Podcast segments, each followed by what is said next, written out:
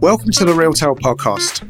I'm your host, Paul Downs, the founder and CEO of the Realtail, and we're on a mission to improve retail customer experience, to measure website speed and design, quality of product information, cart and checkout experience, post purchase communication, fulfillment and packaging, customer services quality, and overall sustainability of products and packaging. If you're interested in learning more about the Realtail Customer Experience Report, just go to www.itworks.company forward slash the Realtail, and there you can find more information and some examples of the Customer Experience Report. Today, we're going to be talking about product information and the data that underpins it. In my experience, the significance of product data and data hierarchies are often underestimated in relation to the success of website and projects surrounding the websites. Now, over the years, my default go to person relating to all things data integration is Craig Bennett. He's the Chief Technology Officer at Comestri. Craig has worked with many, many, many Australian retailers, and you all know who you are, to help design and structure their data in order to deliver great online retail experiences. So, who better to get into discussing topic than Craig? Craig, welcome to the Realtail and thanks for joining me today. Uh, hi, Paul. Yeah, thanks very much for having me on. so, we're here to talk about product data and product information. So let's get let's get into it. So product information I, I see as a really expansive subject area. You know, in your opinion, where does it start and end? I'm guessing kind of what's the scope, what's in scope, what's out of scope when it comes to product information. Mm, yeah, in, interesting to think about that. Um, a lot of businesses, I think, will get caught uh, by whoever's most powerful in their IT department or whoever's historically been in charge of product information. So there's a view of product information which says it's it's all that's required to do your stock accounting. The, every business, you know, buy stuff, sell stuff. So there's things like product codes, uh, maybe barcodes, uh, card codes to match the suppliers. But uh, product information, um, as we've gone online, as we've needed to um, present that product and merchandise it in more spaces electronically, has become much broader than that. So, things that maybe your marketing department worried about for your print brochures in the past, your, your imagery, uh, the voice that you're using to describe the product, um, information about the product that's going to let other people interact with it and search for it, all of that comes into scope for product data. But I think that it, it actually now it's gone even further than that. That maybe traditionally somebody would have said there was a boundary on your, your product data that stopped when you started talking about pricing or inventory levels yeah. or the URL, uh, the public URL of your product on your website. But actually, those are all vital pieces of product data when you're when you're an e-commerce merchant. Mm. Um, you're going to be making decisions on how a product is presented, where it's presented, uh, based on, certainly on its inventory levels. Uh, it might be on when the inventory is coming, uh, going, next drop of inventory is going to arrive. Um, pricing is absolutely critical. It's all part of the customer's experience uh, touching that, and uh, you know things like categorization might be being automatically driven by the state of your pricing.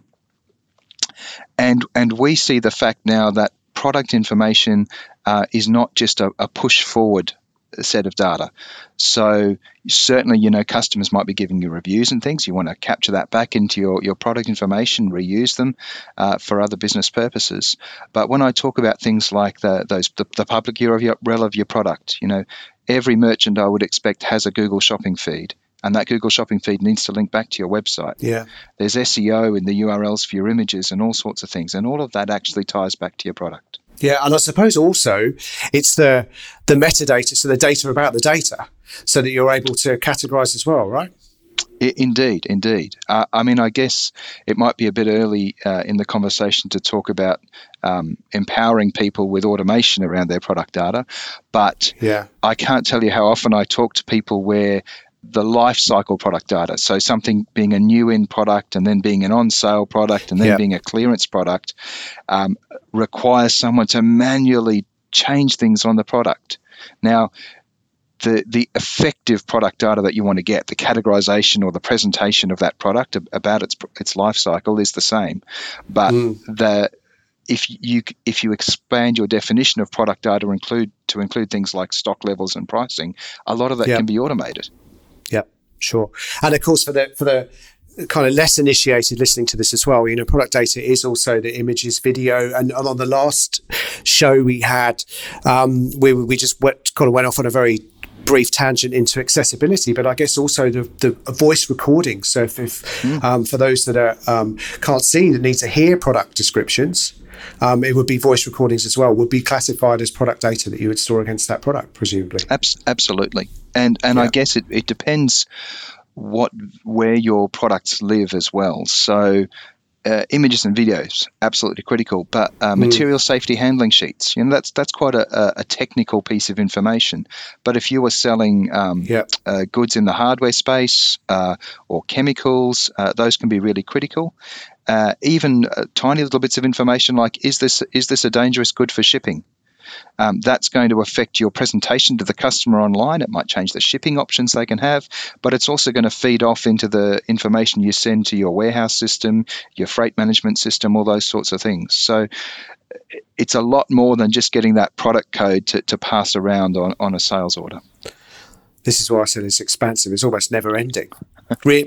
Well, if you, again, I think if you look at it from different different stakeholder types, sort of being, you know, I guess for for the retailers listening to this, they're going to be thinking about their customers and product information and, and everything and enriched uh, product data for their customers. But like I say, people working in shipping, people working in warehouses, mm. product data that's really important them to them to do their job is also equally mm. important. So I guess mm. in the in the context of, of product data, product information, actually there's a buckets of stakeholders that you need to consider as well. Yeah. And, and, I think one of the things that's happened as the value chains around e commerce have become more automated, pieces of information that maybe historically were just managed in the background you know, it, and dangerous goods is a great example of that, or the, mm. the harmonization code to, to correctly calculate your, your freight and duty uh, your duties yep. um, when you're when you're crossing uh, borders. You know, those things just used to get managed, and we didn't need to care about them. But actually, getting those right and having them there from the start and making the process streamlined all affects your customer experience. Yeah. So 100%. you you might need the description and the video and, and the images and the good SEO to bring them in. Uh, but to deliver on the on your delivery promise, uh, you're going to need bits of product information too. Yeah, and I think also just you know adding to that is the definition of what that data is so that especially when I'm just thinking of clients we've got that we're working with at the moment that are looking for um, third parties to be providing them their product information on an ongoing basis. They've got hundreds of thousands of SKUs. And so the, mm. the kind of enrichment and management of that internally is just not feasible. So you, you would look to your suppliers to provide that. Then, of course, not only you've got to define your data, but you've got to be able to go out to your supplier and say, this is how I want you to provide it to me. Mm. So there are another stakeholder group that are really important to consider mm. when you're looking at this, this, this subject of product data and product information. And, and, I think interestingly there, Paul, you can end up in a little bit of an arms race. Sorry if I'm going to take yeah, us off, off on a tangent here. But for a retailer who manufactures their and owns the brand of goods that they're selling, um, obviously it's ultimately up to them to make that, that data as great as it can be. Mm. For a retailer who's selling uh, an item that any other retailer could sell, interesting questions around how you need to leverage the product data so that you don't just disappear into the Google results. Yes. Maybe uh, for some flagship products, you'll need to actually have your own voice, have your own presentation, put some effort not just into receiving the product data feed. I, am thinking about things here like um, computer uh, computers and, and IT goods. You know, they're very standardized feeds of sometimes very detailed product information are available. Yep. So then it becomes how can you leverage off and use that product information rather than ending up putting up just an equivalent HTML to every other, uh, you know, computer shop in, in, in Australia. Yeah. So uh, my next question is slightly loaded, but um, in your experience, um, and I'll tell you mine in a minute, you know, how often do, do retailers underestimate the significance and complexity of managing their product data? Hmm. Do you think there's a good understanding of this? Are we, are we teaching people to suck eggs here? I think it really does vary. So, and it might be to do with where they are in their journey in terms of of of the new world, of the online world. Mm. Um, everybody has product data, right? Yeah. If your point of sale can can scan a barcode and sell the right item at a price, you have some product data. Yeah. I think retailers often underestimate the effort of moving from a point of sale that, um, with all respect to my friends who make and sell point of sale systems, probably hasn't changed radically since the 80s. You know, it's a Windows, it's a GUI interface, but it's still eh, the, the business process there hasn't changed a lot. Mm. So the product data that they hold is suitable for those systems. Online, we want to start to think about richer relationships. That that might be mm. relationships between colorways, um, yeah. relationship between related products, group products, and I think retailers are often surprised by how much effort they need to put in to to make that work, especially if they are running systems uh, for the physical side of their business, which have been in place for a long time. Yeah, and I think those are changing. We're certainly seeing those change more with the advent of clienteling. I think the advent of delivering uh, unique experiences in store beyond just coming in, mm. picking something up, trying it on, and buying it, um, and and the ability for the brand representatives to interact with customers.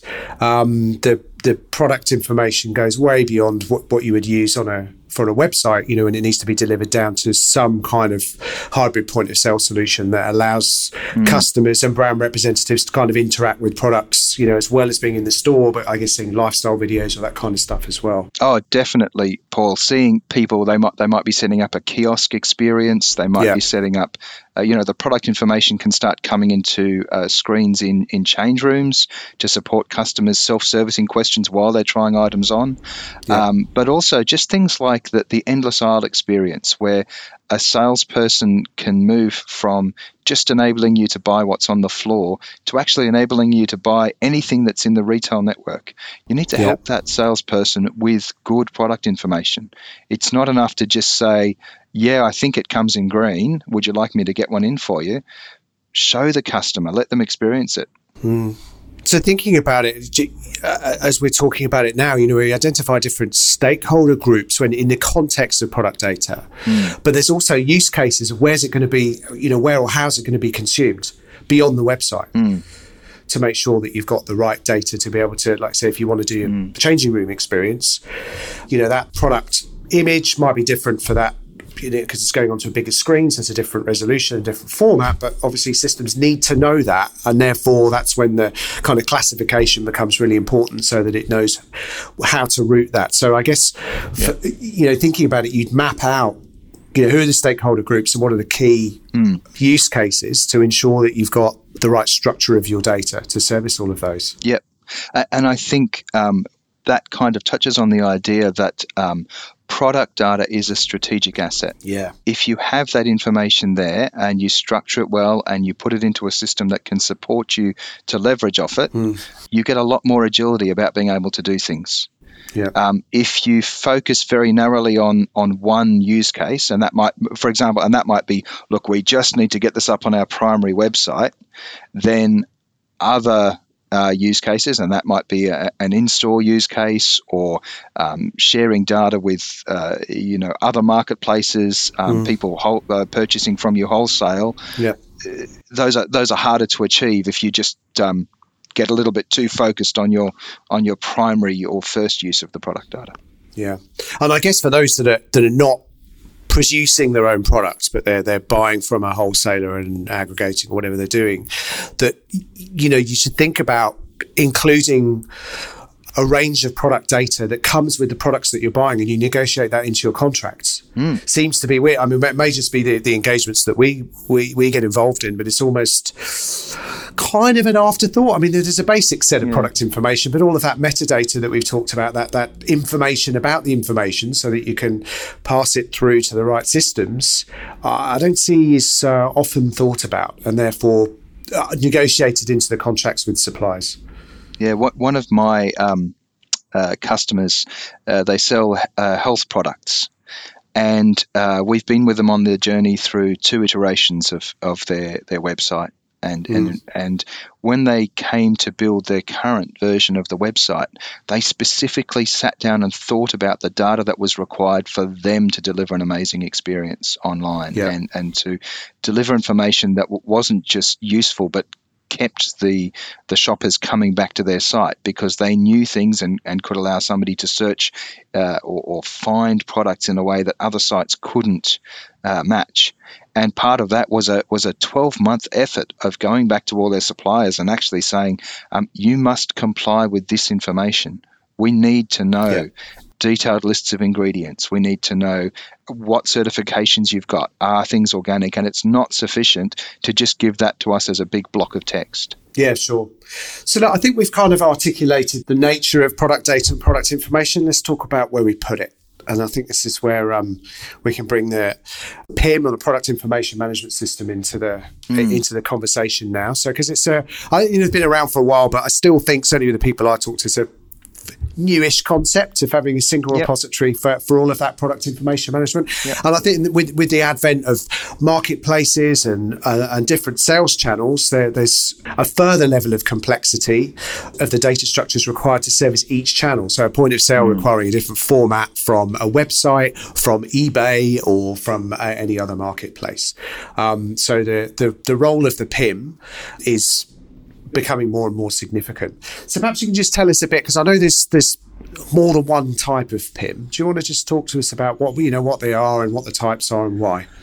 Absolutely. So I think historically a PIM has been seen more as a master data management system. Mm early on in the process, uh, you know, you, you might be a, a, large retail chain, very expensive systems, and, and they're about building up the master data without really thinking about the, the consumption of that data through the rest of the business. Yeah. I think that um, more modern uh, PIM offerings are a little bit more agile. They might actually start working with the product data later in the process. So I think a really telling question that, that I sometimes get asked is, but isn't the PIM the source of truth? And if there's anything that's happened moving into the 21st century out of out of the 20th, it's that we've realised that there's never just one source of truth. Yeah.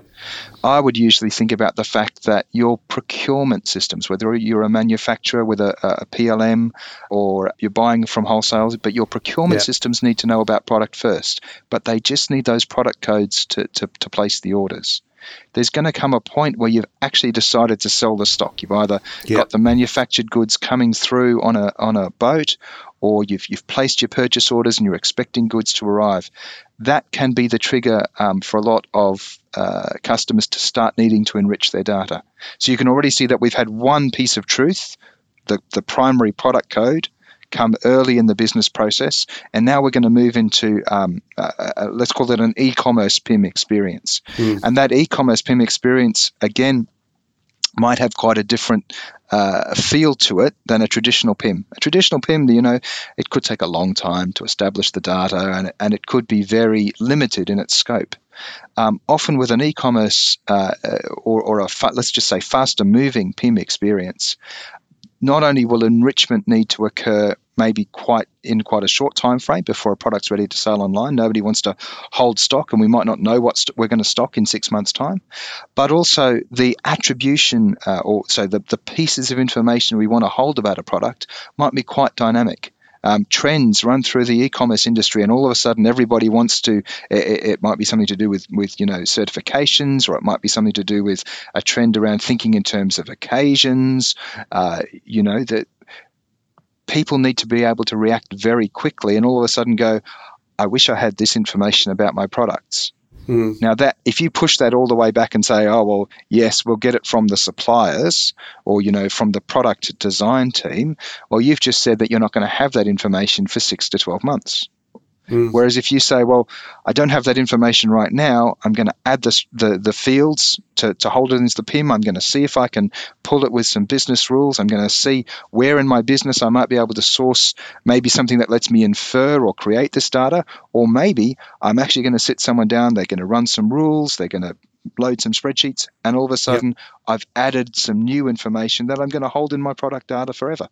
So, how do you know when you need a PIM? Because we got we can have you know, various size businesses mm. listening to this, and they are they you know they ask us. I mean, because you know what what point do you go from enriching product data in so a web platform in the context of a website to actually needing a PIM? And is it mm. a size? Is it a number of SKUs? Is it the number of channels that it's going out? What's the mm. what's the kind of key points to help people work out whether they need one or not? So I think I think there's probably two key factors that I would think about. One is is the business size. I think it's very hard to justify a PIM if you're a you know a garage business, um, you know, running one Shopify site. Mm. Uh, and that's not a criticism of Shopify, just that you know Shopify is a great way to boot your your garage business until you become a, yeah. a, a giant online experience. Mm. So I think you really start to get the benefit of the PIM where there are multiple targets for that information. So that could mean uh, multiple online channels. It could mean the enrichment flowing back into point of sale systems or other internal systems, or the the product information supporting something about your your delivery and fulfillment value chain. That's when you, you, you start to need a function that says, I need to get this information right. I do think it can be to do with a number of products as well if you have a very small number of products, it's not that hard to. You know, I we talked to someone recently who had seven products. Yeah. Well, seven products can get data entered into ten systems in an acceptable amount of time. Less of a use case for them to have a PIM. But anybody who uh, is regularly refreshing their products or uh, you know has a large catalog of products where the, there's actually a, a, lot of information to aggregate and hold, mm. I, I think they need a PIM. Does it also matter how many channels they're going out? Because you know, typically, where the, where the alarm bells go off for me is when there's a you know a large backlog of, of integrations out of your website into multiple other digital oh, sales channels, right? Yeah, yeah. One one great way to think about that, Paul, is sometimes we'll we'll come to somebody who's uh, you know they they have a website and mm. it's working really well. And you, you look in their website, and there's a field in the in the product data in in the website platform called Google description. And there's another one called Amazon description. And there's another one called eBay description. Mm. And what that's telling you is that business has identified that the descriptions uh, need to be different on those three marketplaces, but they haven't realized that there's a better way than making somebody sit down and, and retype the description each time. And that's where a PIM can help, right? When we design an information model in a PIM, we need to think about uh, the structure of your products and how to break out the information in a in a good way. There's I think there's a there's a separate piece of modeling which can be a bit of a surprise to an, a, a, business that's been ERP led or point of sale led in the past. Yeah. That might be for some businesses color will be incredibly important. For other businesses, color is immaterial, but it, it might be to do with, you know, health concerns or flavor if you're if you're selling dog food. Work out what bits of information there are that are critical to capture about your products, but then think about how each target for that information. Uh, and I'm thinking here about uh, Amazon versus eBay versus Google Shopping versus your own website versus you know somebody else uh, who you're drop shipping to the way that you optimize a product to appear uh, in some, even in something as trivial as the product title, you might want a different um, sequencing of words. You might discover that when you're selling shoes or selling boots uh, on eBay, it works better if you put high heeled yep. at the start of the title, whereas on Amazon, it's better to, to put genuine leather. Mm. That is something that your marketing team and your SEO advisors will um, help you work out, and it changes with time. Yeah. Now, if the only thing you can do in your in your source of information data is to have somebody go through and rewrite each one of those descriptions for the marketplace, and then the marketplace changes uh, the, the optimal way that, that you should describe it, all you've done is you've got an endless data entry job. Yeah. Whereas in a well structured PIM, if you say, well, I'm going to track the heel information, I'm going to track the upper information, I'm going to track the, the, the color information, the, the leather type, and so forth, somebody can just go and change a rule somewhere, and all of a sudden you're able to leverage off that product data. Mm. It's become a source of um, agility when you need to change a, a, a, feed and improve it rather than you know, oh, well, we can't make that change. We can't improve our, our results because we can't easily change the data. Hmm. So I get listening to that. There, there's, it sounds like there's a combination of the stakeholder groups. So if you have multiple stakeholder groups that have different requirements for that product data, you've got to ask yourself the question: What system's going to help us manage that? And then I guess the other thing is is volume will be because, like you say, if you mm. have hmm. seven seven products, seven SKUs, that's manageable. You got seven hundred thousand, and you need to yep. change the construction of, of a certain element within that. Not so easy to do without a system specifically designed to help you do that. Yep. Yeah, absolutely. Great. That that makes that nice and simple. Um, so just coming back to product data and all these different stakeholder groups. Who in the business owns product data? Product information? Is it IT? Mm. Is it um, a systems administrator across ERP? Is it the ecom manager? Who owns product data, in your opinion? Mm. So I, I, have to say, with respect, I don't think it should be IT. Uh, IT definitely should support the product data, but they but the, it, it's usually a, an issue if they own it. Yeah, hundred percent. They should be an enabler. I think they should on, exactly. On, on, they should be an, every an on every front an enabler. Yeah but but after that, it, it does it does vary on how your business operates. So um, your purchasing team or your um, you know product design team that they're certainly going to be involved in in owning some of that product data, even if it's only that they're giving enough information to the e-commerce team who might be writing the copy, or mm. maybe you're getting a third party to write the copy, take the photos. Mm. You need to give them some kind of an idea about the product, a bit of information rather than doing it cold every time. I do think, though, that there is definitely a piece of the puzzle that is 100% owned by the online team.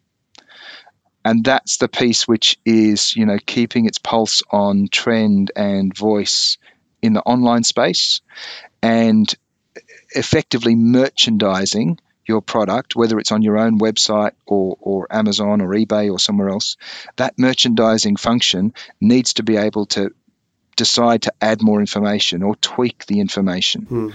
uh, as it goes out. I was working recently with. Um, uh, I always love coming across an, a new product model or, or, a new product range, and I was working with a customer who sells uh, experiences. Yep. And they were working with a lot of you know big lumps of description that their team needed to create, and their their um, their CEO had a vision that uh, she really wanted to start being able to let a customer see quite quickly, uh, it, you know, wheelchair accessibility is a big thing when, when yep. you're booking something like yep. that. You know, can you have children? Can you take your pets? You know, what what, what are the rules? And, and she was thinking in a very visual way about uh, the experience of that for the customer. Now, pre- all that information was previously in their product information online, but it was stuck in HTML. They couldn't easily change it. They couldn't leverage off it. Mm-hmm. That meant that the the team who pre- the online let, us call them the, the team who were previously almost just doing a spell check or a, a sanity check on information they got from suppliers. Now needed to say, well, the suppliers describe the, the experience. You know, it's, it's up to the supplier to say how many times you go around the racetrack or, you know, what kind of car you get to drive. Yeah.